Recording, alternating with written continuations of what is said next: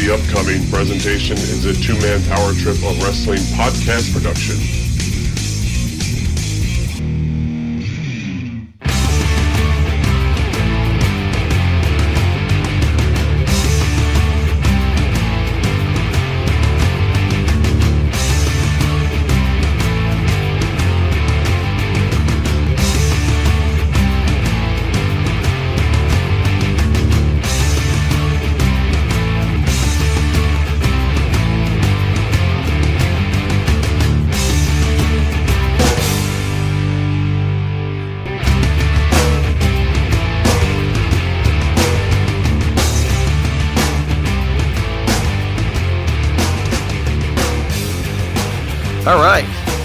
Get it going right here, right now. This is New Generation Declassified.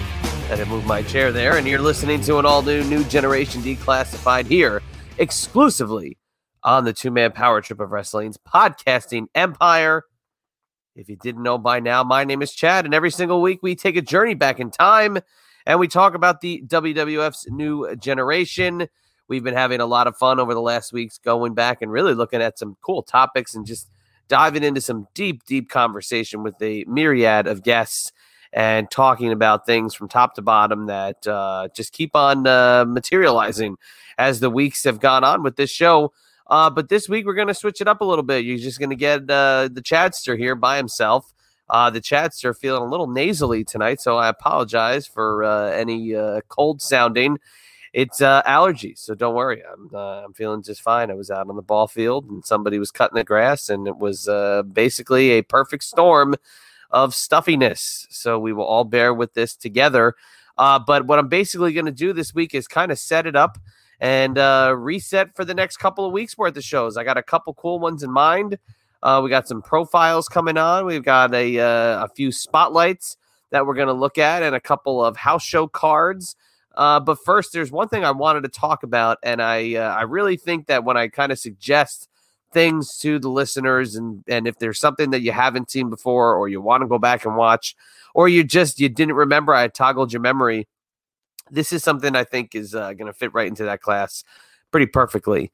And it was uh, kind of in the vein of the event center. So let's take a journey back to the Federation era. That's pre 1993, pre New Generation years uh, the WWF had an event center in the middle of the show. It would kind of run down the house show cards that were in your localized area.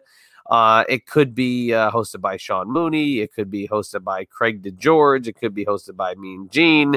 It could be hosted by Lord Alfred Hayes. It could have been hosted by uh, many different WWF personalities. Uh, but it was called the Event Center, and it was something you look forward to. It'd probably be about segment two, maybe segment three depending on which show you were watching. If you're watching a Superstars, they might give you the intro, a match, and then the event center. Uh, and then they come back to the event center a little bit later on in the broadcast. But what the broadcast did was it built up whatever your house show local to you was, and it would try to get you to come through the door. The classic, classic formula of the television helps the house show business, the house show business helps the television, and everything builds to the pay per view. Well, in 1993, instead of going just with the tired old event center name, they kind of switched it up a little bit. And actually, no, this was still late 92. Uh, they switched from the event center to something called face to face. And that's today's uh, little discussion that I have here for you is face to face. Face to face was a game changer and maybe one of the more inventive things they tried to do in the era where everybody tapped out. Now, face to face was still in the same vein as the event center. It was made for the house shows, it was made to kind of get you through the door. But what it did was it brought the two superstars together, or four superstars, or five superstars, or six superstars, depending on what the match was. And it gave you both sides of the coin. So rather than if we go back to the event center from the Federation era, you'd say, "Oh, we got uh, the Bushwhackers, and the Bushwhackers will be taking on the Orient Express." But before their match in Boston, let's hear from the men from down under. And you cut to the Bushwhackers, and they give you a wacky Bushwhackers style promo. Uh, you might hear from the Orient Express. They might do just a dissolve or a fade or like a flip, and you'd hear from whomever their opponent was going to be. But most of the time, it goes back to the on camera. Let's say it was Sean Mooney. It go back to Sean Mooney and he'd say, "All right, we're looking forward to that match, and here's what else is on the card." But what face to face did, it kind of eliminated that, and it put them both in front of you, and each person would have about 45 seconds to just kind of get their spiel out and let you know what they think is going to happen in the match, and they throw it to the next person, and the next person throws it back to Mooney, and then that's the end of the segment. I really like the face to face. I always thought it worked really well. I thought that depending on what market you're in, and you saw uh, maybe the same format, maybe you saw the same matches. I, I thought, especially growing up in the New York area, it was awesome, and it really did help build the different cards. And we had the Nassau Coliseum, we had the uh, Meadowlands. We had the Madison Square Garden shows. We'd even sometimes hear about Philly, sometimes hear about Boston, sometimes hear about Providence, sometimes hear about Hartford. We'd hear about those those Connecticut towns, um, but you would basically reference the other matches going on. So yeah, they're in Boston tonight, but next week they're at the Garden. Uh, so don't forget in Boston the bell times at two o'clock, and the Macho Man takes on Crush. And here they are right in front of us. And they would kind of gimmick it up. They'd say the Macho Man's in Sarasota, Florida, and Crush is in Hawaii. And they'd basically just be both standing in front of a plain curtain. And it looked kind of cheesy a little bit, but you got the idea. It, it, was basically they were always standing in front of the same backdrop, or they'd have a mock sound stage behind them. Um, I, they did go as far sometimes to put where they were at the bottom of the screen, but that did not last very long. Uh, but this segment lasted over a year, it, almost into 1994. Uh, it was a huge part of the 1993 WWF television model. And I think it was really good. I think it, it worked. I think it, it really helped push the angles and it helped sell the tickets. And you can go and look for these on YouTube. There's a ton of them available. And they took them off the shows, they ripped them from the shows and they put them on there and you get to see the different markets. And one of the things that I really have enjoyed the most of doing this show is talking to folks from different areas. I could tell you about everything having to do with the Northeast. I remember it like it was yesterday. I, I remember seeing these uh, shows over and over. Could tell you everything about it. We've talked to fans from Chicago. We have talked to fans from LA. We have talked to fans from Florida. We have talked to fans from the UK. We have talked to fans from Australia. We have talked to fans from everywhere you could possibly imagine now. And we've gotten an idea of what it was like and what this face to face did. It could be used in any place they were going to go. And that's when you go on YouTube and you check it out. And we, I don't think, if I was going to be off the top of my head, I don't think we've had, oh no, we had a Canadian guest, but he was talking about uh, trading cards. There's even French Canadian face to face uh, clips on YouTube hosted by Ray Rougeau that are completely in French. And they would kind of go out of their way to either have Rick Martel as a guest or the Quebecers as a guest, or if it was building up something like WrestleMania, they would have Ray Rougeau ask the questions in both English and French. But still, just going to show you that this translated well to the foreign markets and they were able to put a different language track over them and sell house show tickets or, or pay per view tickets with the same model. Now, it would be the same thing as the event center. They'd swap out the hosts. You could get a Mean Gene. You could get a uh, uh, Ray Rougeau. Like I said, he did the American broadcast as well. Uh, you could also get Sean Mooney before he left, or you could get um, some of the other smaller hosts. Uh, I don't think they ever had Todd Pettengill sit in, but Jim Ross really got a big opportunity and kind of his first – uh, breakout with the WWF doing the face to face interviews. And JR, you know, at a time where we've come to learn was a little bit rough for him in the transition over from WCW. Uh, obviously, debut at WrestleMania 9, but when he was doing these face to face, it was kind of like he was on like a lesser announced team, and it was almost like they had nothing for him. So I yeah, just throw him in the face to face studio, and there you go. And now my time working at the WWE I know the studio that they film these in, and it could be interchangeable, but essentially it's the same set they've used for for everything a million and a half times. Uh, but this was more of a colorful backdrop with a, a studio desk, the person sitting in the middle, and then I I don't know the magic on how they put these together, uh, what rooms they were standing in. I'm going to just safely assume Uh, they were either all at the Titan Studios in Connecticut, or if they were doing these in a uh, a backstage area, they just had the backdrops that they would kind of move in and out. Uh, not really having the information on that, you know, being what it is, that's just my guess. And knowing the TV magic side of it, uh, they make it look the same every time. And it, and I'm not just talking about when they would roll the locker room backdrop in. This is you know uh, sequency uh, you know, backdrops or uh, colorful studio looking backdrops. Uh, again, it's it's WWF programming, so you know it's going to be polished. You know it's going to be perfect. Um, and and these are really good. And, and I've just always been such a fan of them because you get to see those 35 to 45 second uh, clips of these these performers uh, doing what they do best. And either if it's ad libbing or if it is a script that they're following, you know, they they basically do the ABCs for you in 45 seconds. And this is what I'm going to do. This is who I'm facing. I'm going to win and I'm going to show you and you better be at the arena. And at that point you're going, yeah, I got to get there. I got to convince my dad to take me to this, or I got to convince, uh, you know, my my mom or whomever would take me to this to the shows. I got to convince them to bring me to the to the Boston Garden because I'm never going to see Marty Jannetty versus IRS if I don't go in person. And they made every match feel important.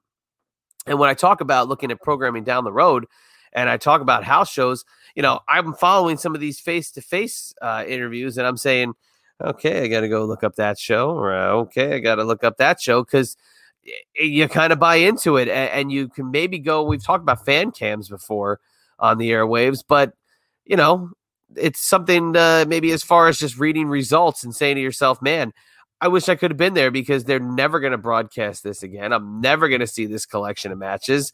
And the only way I'll know that they happened is uh, if I find a website that has results from uh, whether it was PWI or, you know, somebody has the program from that night.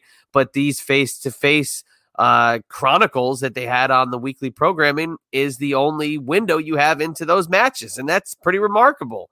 But that's the beauty again of WWF television at the time, and and not to to kind of shit on any of the other uh, products, WCW or ECW at that point wasn't really uh, polished, but you know, WCW was not focusing on house shows. I mean, their house shows drew 300 to 400 people at these remote, crazy small uh, high school gyms or small little convention centers or uh, amphitheaters or, uh, you know, VFW hall, like very small venues that they would run in the, uh, the mid 90s, the 92, 93, 94 era, where the WWF was still going – two big arenas. They were still going to the Boston Garden, Madison Square Garden, and uh, Miami.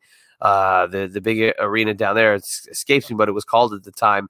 And they always were at the Rosemont Horizon in Chicago, or they would go out to the LA Forum. Like they still ran big buildings in WCW when they were doing house shows. For the most part, was doing way way small, remote, out of the way uh, house show cards and look at what WWF's doing to promote it. And WCW would say, oh, you know, we're traveling to Macon, Georgia. We'll be there on, uh, you know, July 25th. Whereas you go to the event center or you go to the face to face room and you're getting the whole thing. You get the whole card. It's going to be Mr. Hughes and Giant Gonzalez against The Undertaker and the Macho Man. And Shawn Michaels is going to take on Razor Ramon. And Diesel's going to face Virgil and all these crazy random matches that they would have it would draw you in and you would really want to be there because you weren't going to see it on television. You know how superstars or challenge was at the time. You got job matches. You didn't get big guy versus big guy or name versus name. You got a a legit squash match of here's Diesel, jackknife, one, two, three. It's over. Here's Razor Ramon, couple of punches, sack of shit throw, Razor's Edge, match is over. That was it. That was it. And a lot of times with the face to face, you didn't always get the champ. You got a lot of the lesser feuds because you were going to buy the ticket for the championship match. And you would see, you know, Bret Hart and Yokozuna on there, but a lot of times it was focused on the undercard. And I like that. I like that part of it because it was showing that those guys on the undercard had that personality and had those uh, chops to to hold the segment like that. We know Bret Hart can come up to the mic and tell us why he's the best there is, best there was, and best there ever will be. We know we're going to hear Jim Cornette uh, do a whole diatribe about Yokozuna and he's going to step up and say Banzai. We already know that. But I want to know why do I have to go see, you know, uh, Owen Hart uh, and Jim Neidhart versus the Bulldog and, and Lex Luger? Why do I have to see that? Tell me why. And then you get both sides of the coin. And, and that's what I love about this. And there's, like I said, so many choices. Just a quick YouTube search. I mean, it is out of this world how much stuff there is uh, for the face to face that people have ripped and and uploaded to YouTube. I mean, just look. I mean, I'll just read a couple to you off the top of the search. Face to face here from from north of the border, Jim Cornette and Mr. Fuji. Can't imagine what that's going to be like. Also, Harvey Wippleman and Kwang. I mean, they, these are guys that didn't get microphone time uh, for the most part, but you get to see them on a face to face. Here's another one, another Macho Man and Crush, another French exclusive. I mean, this is stuff you've never seen before, and it's just sitting there waiting for you on YouTube. Uh, let's see. Here's another great one. How about face to face? Come on, Razor Ramon and Doink. I mean, who doesn't want to see Razor Ramon and Doink on a face to face? That's not a match you're getting on TV. That's a house show only. But actually, it's also a window into uh, one of the topics I want to talk about here in a couple of minutes and a little bit of a preview for what we're going to uh, have in a few weeks here down the road. Can't give you an exact date because I don't uh, like to promise stuff until it comes to pass. We have an outline, we just don't have a date set for a, uh, a future show. But bookmark this last one, this Razor Ramon and Doink face to face. We're going to come back to that in a second. Um, Paul Bearer versus Jim Cornette and uh, Mr. Fuji. A Macho Man and Yokozuna. I mean, come on, look at it. Macho Man and Adam Bomb. Where were you going to see Macho Man and Adam Bomb? Okay, you had to go to a house show. They were not putting that on television. This is the kind of stuff, folks, that why I created this show.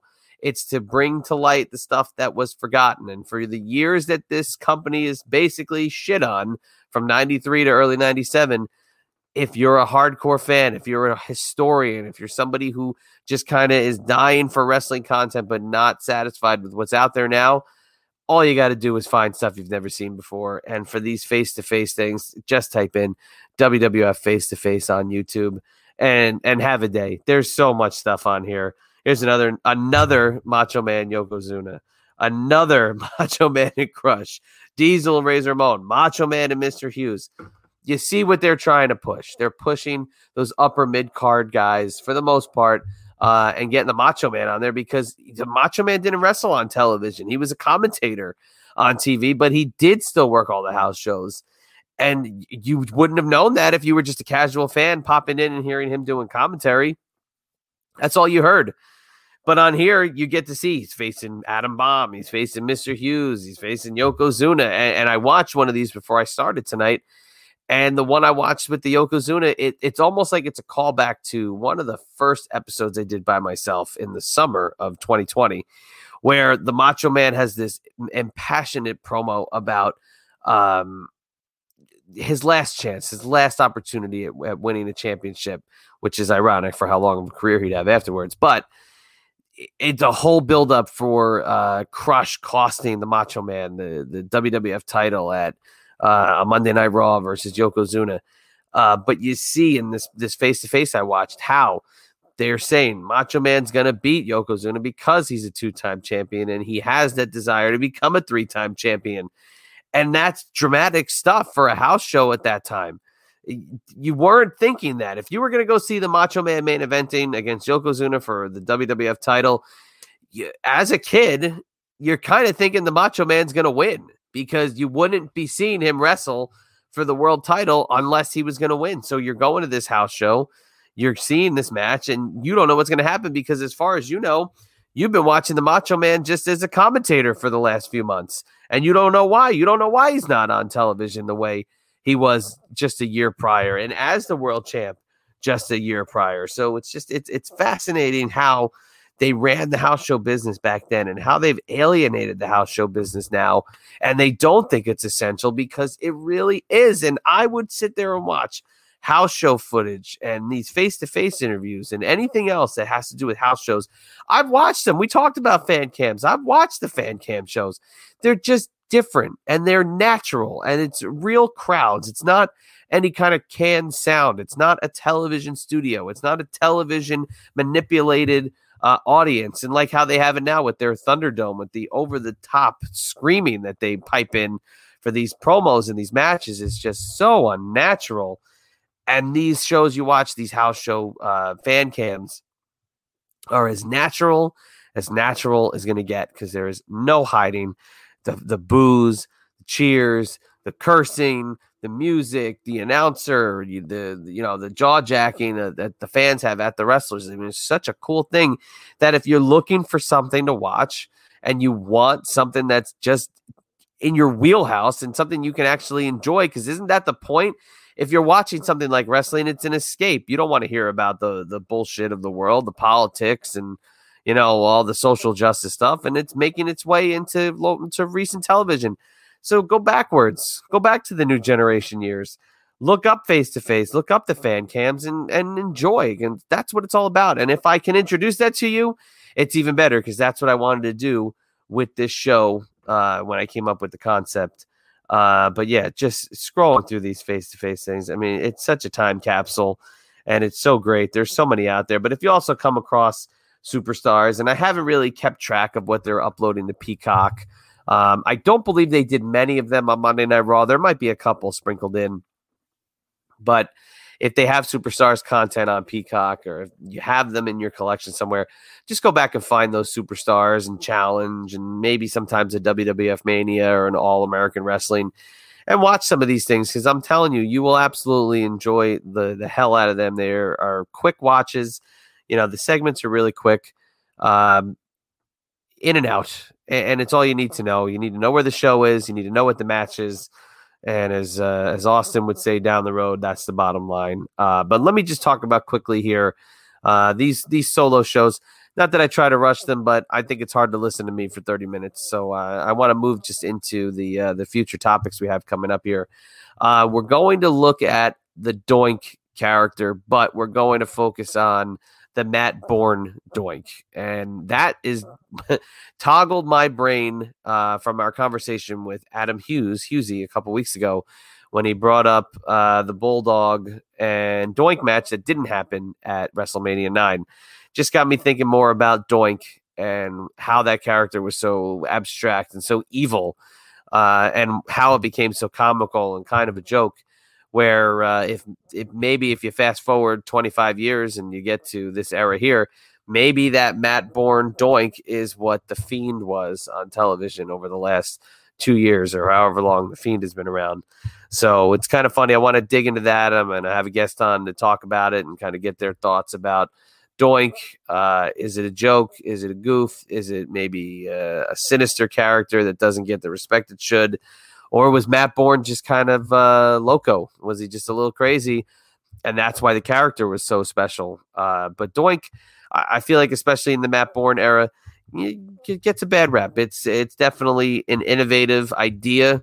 Uh, execution was so key to the early stages, and then obviously down the road it would just completely uh, fall off the rails. It would become a joke comedy character, and uh, really they they kind of wiped the the slate clean with Doink, and it would just become your local independent federation's uh, go to to throw a star on their poster for many years to come. I think still there are some indies that advertise Doink, and I don't know how, in God's name, that is uh, any bit of a draw. Uh, knowing what we know about the Doink character being uh, licensed and uh, or not licensed, just flat out stolen from those who played them, and uh, and also the uh, the WWF's uh, copyright. I don't know how you can get a doink if there's no copyright uh, agreement with WWE.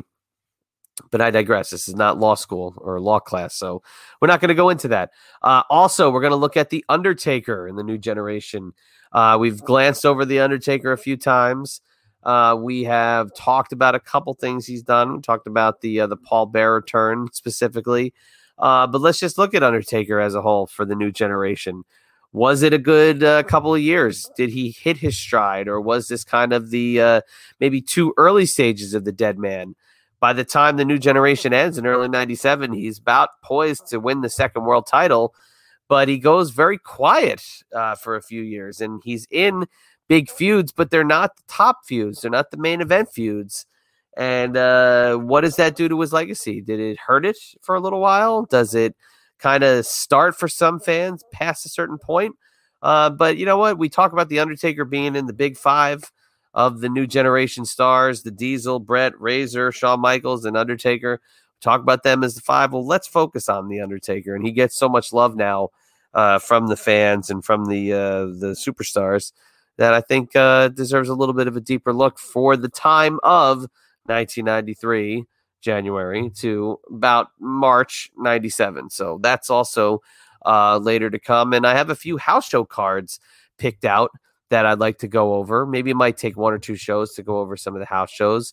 Uh, but definitely, if, if anybody uh, you know is listening that's been to a house show in those the new generation years, I'd love to hear from you because um, I my two things I love about the house shows: finding out what the card was, finding out what the merchandise was. It's all about the merch, uh, and we have another merch episode that'll be coming a little bit down the road as well.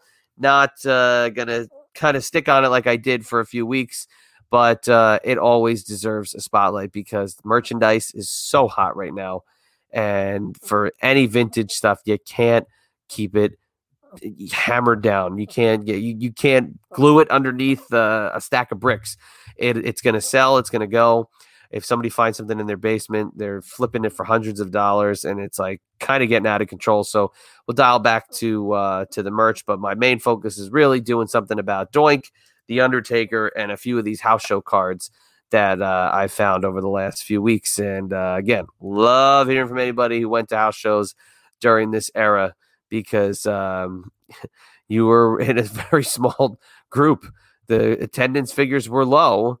Uh, not even selling out the garden all the time during this era, which is shocking because there would be so many consecutive sellouts, both before and after the new generation, that it's like, wow, the WWF couldn't sell out Madison Square Garden. It's like, geez, what the heck was wrong with the world? That, that, that seems like that should have been an automatic every single time, but it wasn't and we've gone over cards from the Garden, but uh, these are going to be from other venues, not the Garden.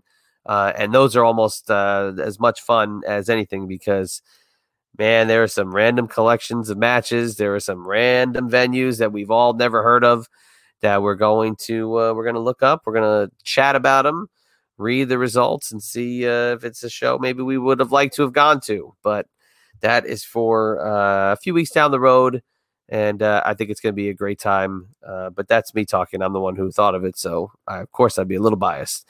All right. Well, as we get to say goodbye here on New Generation Declassified, I uh, appreciate all the listens. I appreciate all the feedback, and keep those cards and letters safely rolling in.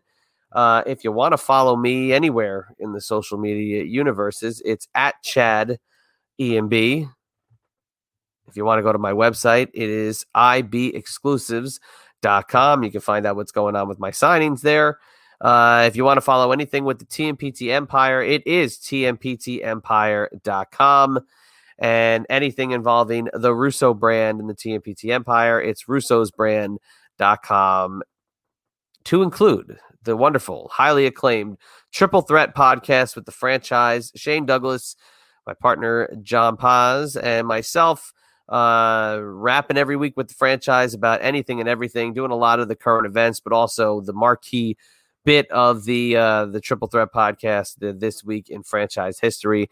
If you are a brand member and you heard uh, the show, or you, if you heard the show from two weeks ago, uh, you know we uh, we a few weeks back we we just passed the time that WCW closed uh, in the franchise timeline.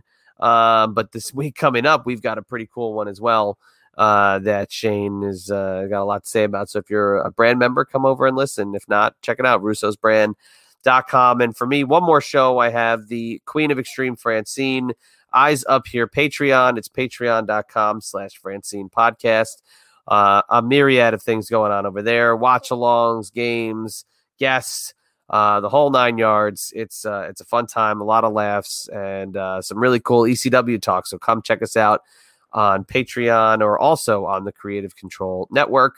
So that's enough out of me. I appreciate everybody for tuning in, and let's gear up for a power packed couple of weeks of shows We are going to talk Doink. We're going to talk The Undertaker. We're going to talk house shows. And you never know what else might pop in in between because uh, I like to throw some curveballs like that. So for uh, nobody else, because I'm by myself, uh, this is your old buddy, the Chadster, and we will catch you on the flip side. Thanks for listening to the two man power trip of wrestling. What the world is downloading.